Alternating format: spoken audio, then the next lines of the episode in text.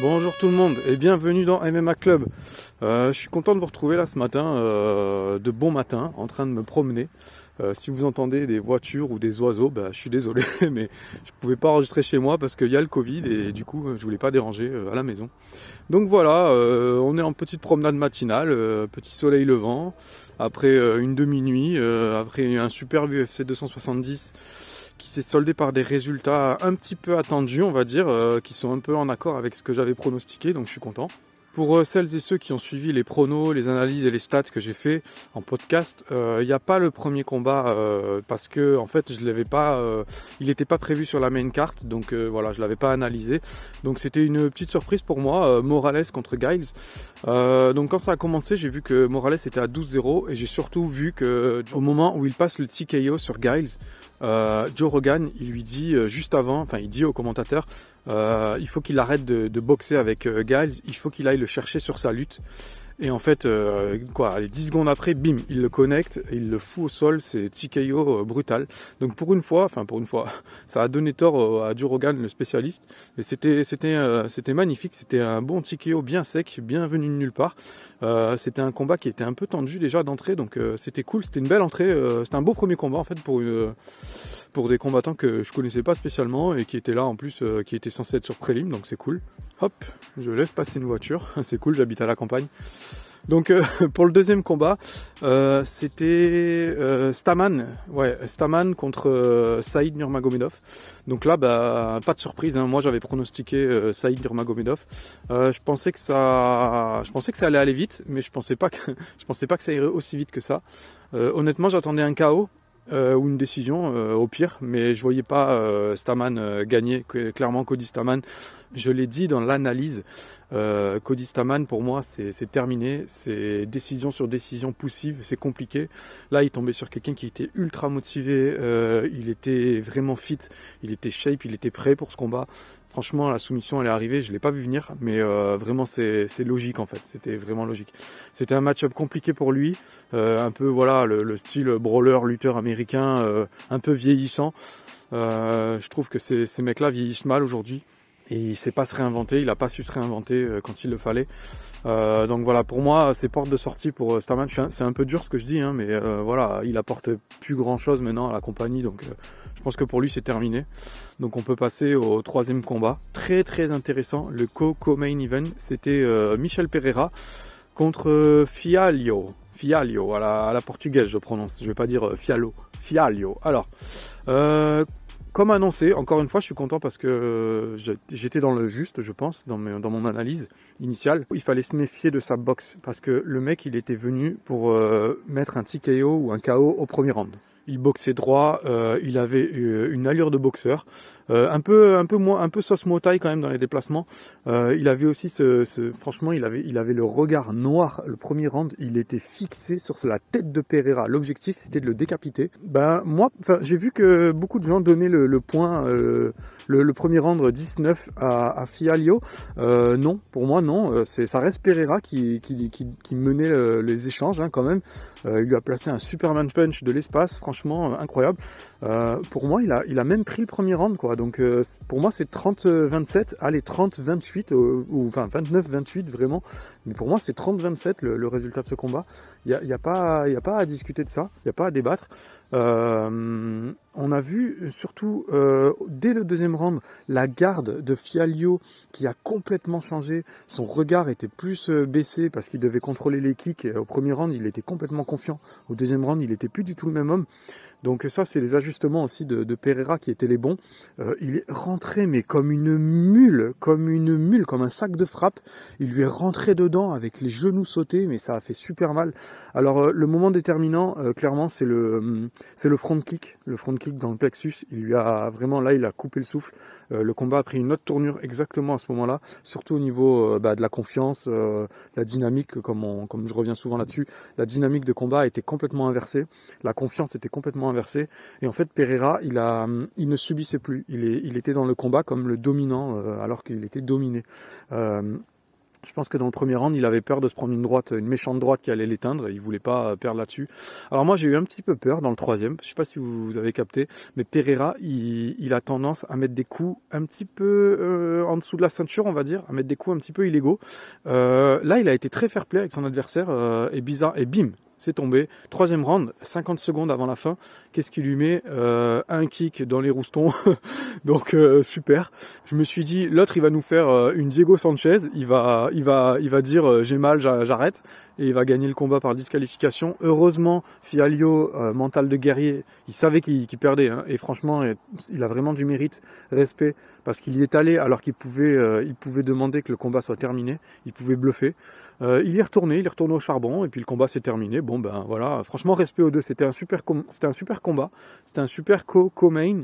Euh, voilà, chapeau. Bravo aux deux, bravo à Michel Pereira. On passe au co-main event. Et ouais, Moreno contre Figueiredo. Alors là, euh, qu'est-ce que je peux dire? Euh, Je me suis planté. Là, je me suis planté lamentablement.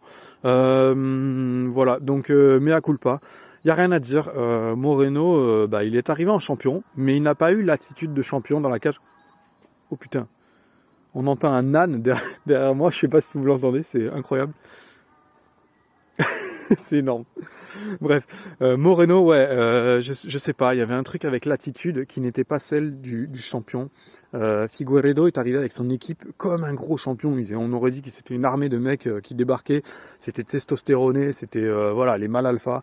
Euh, voilà, moi j'ai dit j'ai dit des choses dures sur Figueredo. J'ai dit qu'il n'avait plus le physique pour ce genre de combat. J'ai pas dit qu'il n'avait plus les, capacités sportives ou les skills. Hein. J'ai dit qu'il n'avait plus le physique pour aller dans ce genre de charbon. Et clairement, bah, je me suis trompé. Hein. Je vais pas, je vais pas chercher de je vais pas parler allemand, je me suis trompé. Euh, franchement, c'était c'était assez incroyable. Euh, je, je, lui donne la décision parce que je l'admets qu'il a gagné de toute façon, c'est clair et net. Pour moi, il y a rien à dire. Je crois qu'il a passé trois ou quatre euh, knockdowns.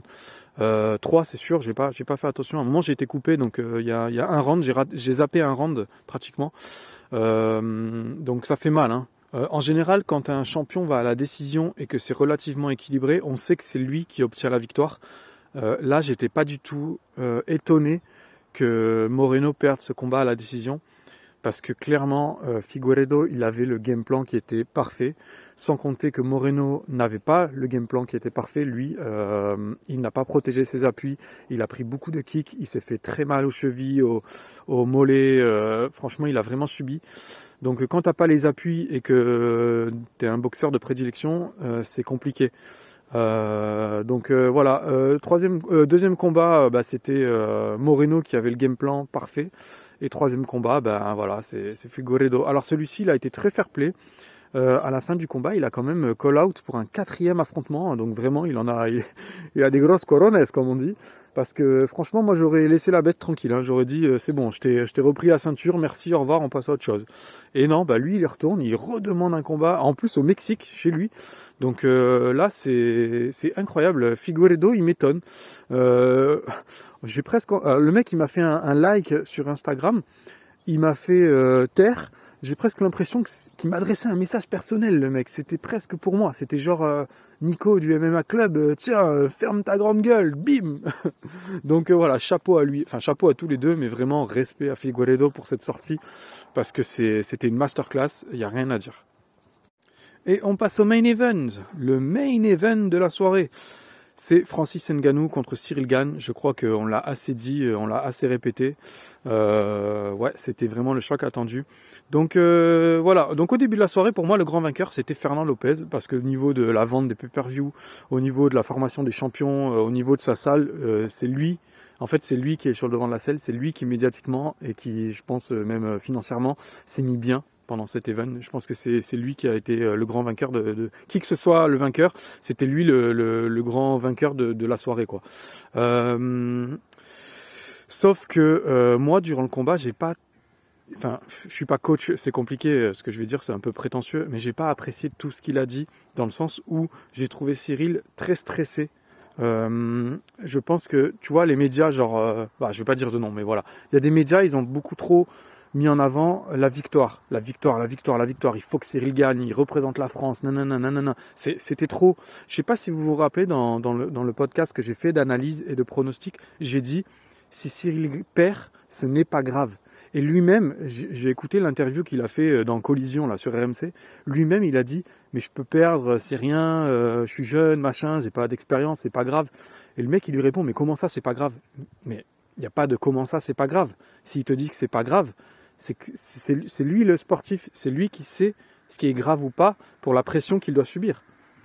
C'est un truc avec lequel j'ai un peu de mal, c'est que c'est que là on n'a pas su. Bon, quand je dis on, c'est euh, euh, ce qui anime autour de ce combat, on n'a pas su en général prendre le recul nécessaire pour dire ben on peut perdre et c'est rien en fait, c'est juste de l'expérience. Putain, mais il l'a dit lui-même à la fin du combat, euh, c'était une expérience. Je veux dire, il avait encore cette lucidité pour s'excuser face à la caméra euh, aux gens qui regardaient à la télé quoi. Et c'est pas normal en fait. Il, avait trop de pression. Quand on arrive à t'excuser euh, juste après le buzzer, c'est que c'est que t'es trop stressé en fait. C'est pas possible d'en arriver là. Et, et, ce que j'ai pas aimé donc avec l'attitude de Fernand Lopez au quatrième, il lui dit euh, Cyril, je vais être direct, je vais être franc avec toi. On est en train de perdre le combat. Et je pense qu'il le sait en fait qu'il est en train de perdre le combat et que le problème il est pas là. Le problème c'est qu'il est stressé, il a pas de solution. Donc lui dire qu'il perd le combat, ça lui donne pas une solution si tu veux. Et, voilà, donc je, pense que peut-être je suis dans, le faux, j'en sais rien. Moi-même, je, suis à chaud. Euh, je veux dire, je suis fatigué. Peut-être je dis une connerie, tu vois. Mais je ne sais pas si c'est ce que j'aurais dit à mon gars qui est stressé. Euh, on aurait dit euh, une biche sur l'autoroute euh, en pleine nuit. Moi, ça m'a, un peu, ça m'a un peu énervé en fait ce, genre d'attitude. Je me suis dit, calme-le quoi, ton champion, calme-le. Dis-lui, va au charbon, prends du plaisir. Euh, essaye de toucher, fais des combinaisons, enfin je sais pas, un truc un peu positif. Là, c'était pour moi, c'était pas le moment de lui dire euh, Cyril, on est dans le dur, on est en train de perdre. Bah, je pense qu'il le sait en fait. Il vient de se faire rouler dessus par un mec de 115 kilos, euh, enfin 120 même. Je pense le jour du combat, 120, 125. Franchement, je pense qu'il est au courant que, que ça fait trois rounds qu'il subit au sol des takedowns, euh, des prises de jujitsu. Alors on va en parler. Euh, les ajustements justement, euh, souvent on dit wow, Francis le brawler machin et tout, il a progressé contre Miocic. On va voir ce qu'il a à proposer et justement qu'est-ce qu'il a proposé? Eh bien c'est simple. Francis, le game plan pour moi euh, initial, c'est-à-dire enfin pas initial mais le game plan sur le début du combat était le même que le game plan de Cyril. C'est-à-dire que ça, c'est encore, je suis, enfin, je veux pas faire le mec, voilà, qui revient toujours sur lui-même, mais si vous avez écouté les pronos et les analyses que j'ai faites, euh, j'ai dit le combat va démarrer dans le troisième round. Et là, le combat, il a démarré dans le troisième round. Alors Cyril, il a touché Francis dans le premier, dans le deuxième, gentiment. Euh, pour moi, ça s'est soldé par euh, des rounds d'égalité. Hein. On va pas dire que, pour moi, c'est pas des touches qui, qui, font que le round est perdu pour, euh, pour Francis. Il n'était pas inquiet, euh, il savait ce qu'il faisait. Il était dans la gestion. Je sais pas si vous avez vu son attitude, sa, sa gestuelle. Il n'était pas inquiet. Il était sur ses appuis. Il marchait littéralement. Il avait les points droits. comme un film de Vandame, quoi. Il, marchait, il avançait, il reculait tranquillement. Il avait même des fois, il croisait les jambes. Il n'était pas du tout euh, raccord, on va dire, euh, dans la gestuelle. Et pourtant, euh, ça lui a permis, en fait, en gros, d'économiser le moindre mouvement inutile. Je sais pas si vous voyez ce que je veux dire, mais en gros, il a passé deux rounds à faire Lionel Messi, quoi. Donc voilà, tu perds le ballon, bah, qu'est-ce qu'il fait lui? Bah il marche, tu vois. Il récupère en gros. Donc il a passé deux rounds tranquillement à ne pas s'essouffler. Alors il avait la bouche ouverte, mais il a toujours la bouche ouverte. Et là, il était peinard. Il a passé deux rounds peinard. Il avait juste à pas trop se faire toucher, à pas trop se prendre des calfs euh, qui lui auraient déstabilisé les appuis. Donc là, sur les deux premiers rounds, on a un Francis Ngannou qui euh, qui gagne en confiance là où Cyril aurait dû gagner en confiance. En fait, le game plan s'est inversé pour Cyril. C'est lui qui devait faire douter euh, Francis en le touchant, en le piquant et en le frustrant. Et en fait, c'est lui qui a appliqué ce game plan à Cyril. Et c'est pour ça que Cyril, dans le troisième, il a commencé à encaisser des takedowns, à être essoufflé. Parce que c'est lui qui devait prendre des risques maintenant pour faire avancer le combat. Parce qu'encore une fois, quand tu veux aller à la décision, eh ben, il faut toucher. Il faut toucher bien plus que ton adversaire. On l'a vu avec euh, Figueredo. Il a dû passer 4 KO pour euh, avoir la décision. Hein. C'était, c'était encore, euh, c'était pour moi, c'était pas discutable. Mais aux yeux des juges américains, on les connaît, hein, euh, ça aurait pu l'être. Donc voilà. En plus, Francis, il a commencé à passer des takedowns, à être dominant au sol. Je crois qu'il a passé 8 ou 9 minutes sur Cyril. c'est énorme. Donc, donc voilà.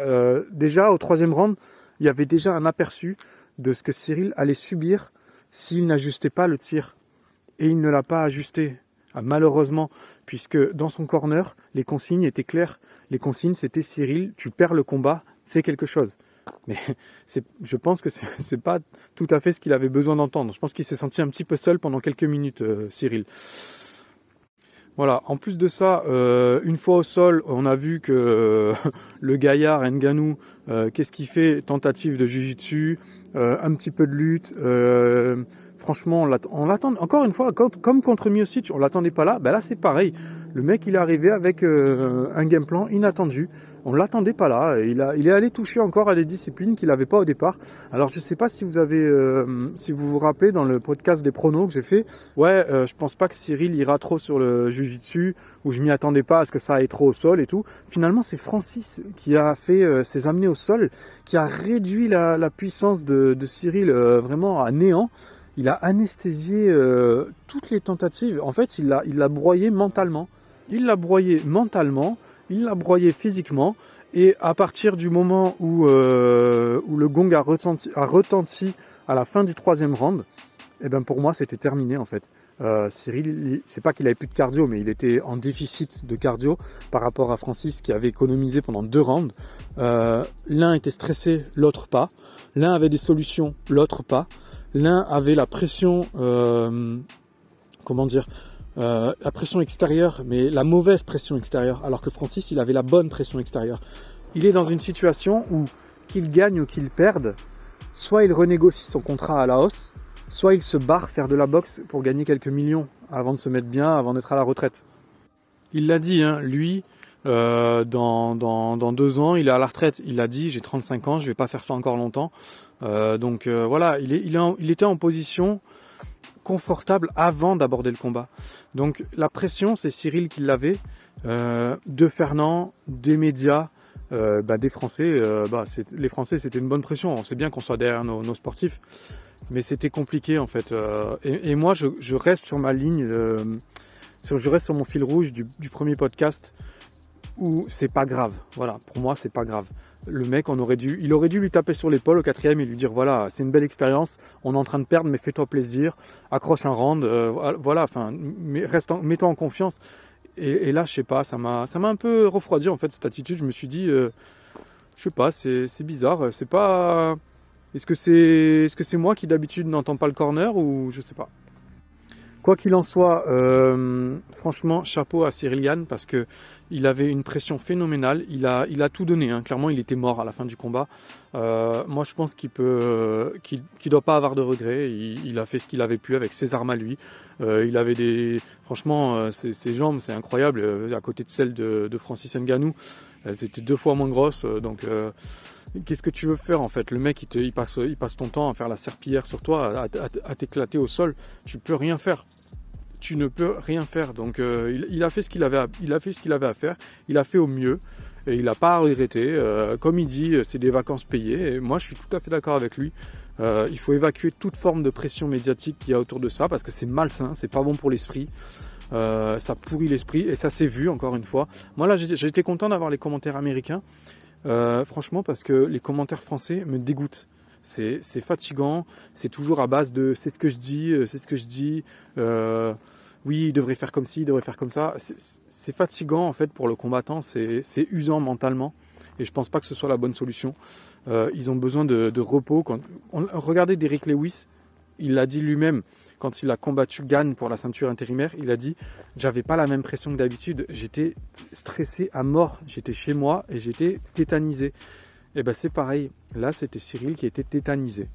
Donc euh, voilà, moi je pense qu'il faut, euh, il faut laisser, les athlètes un peu respirer et pas toujours leur mettre cette pression de la victoire.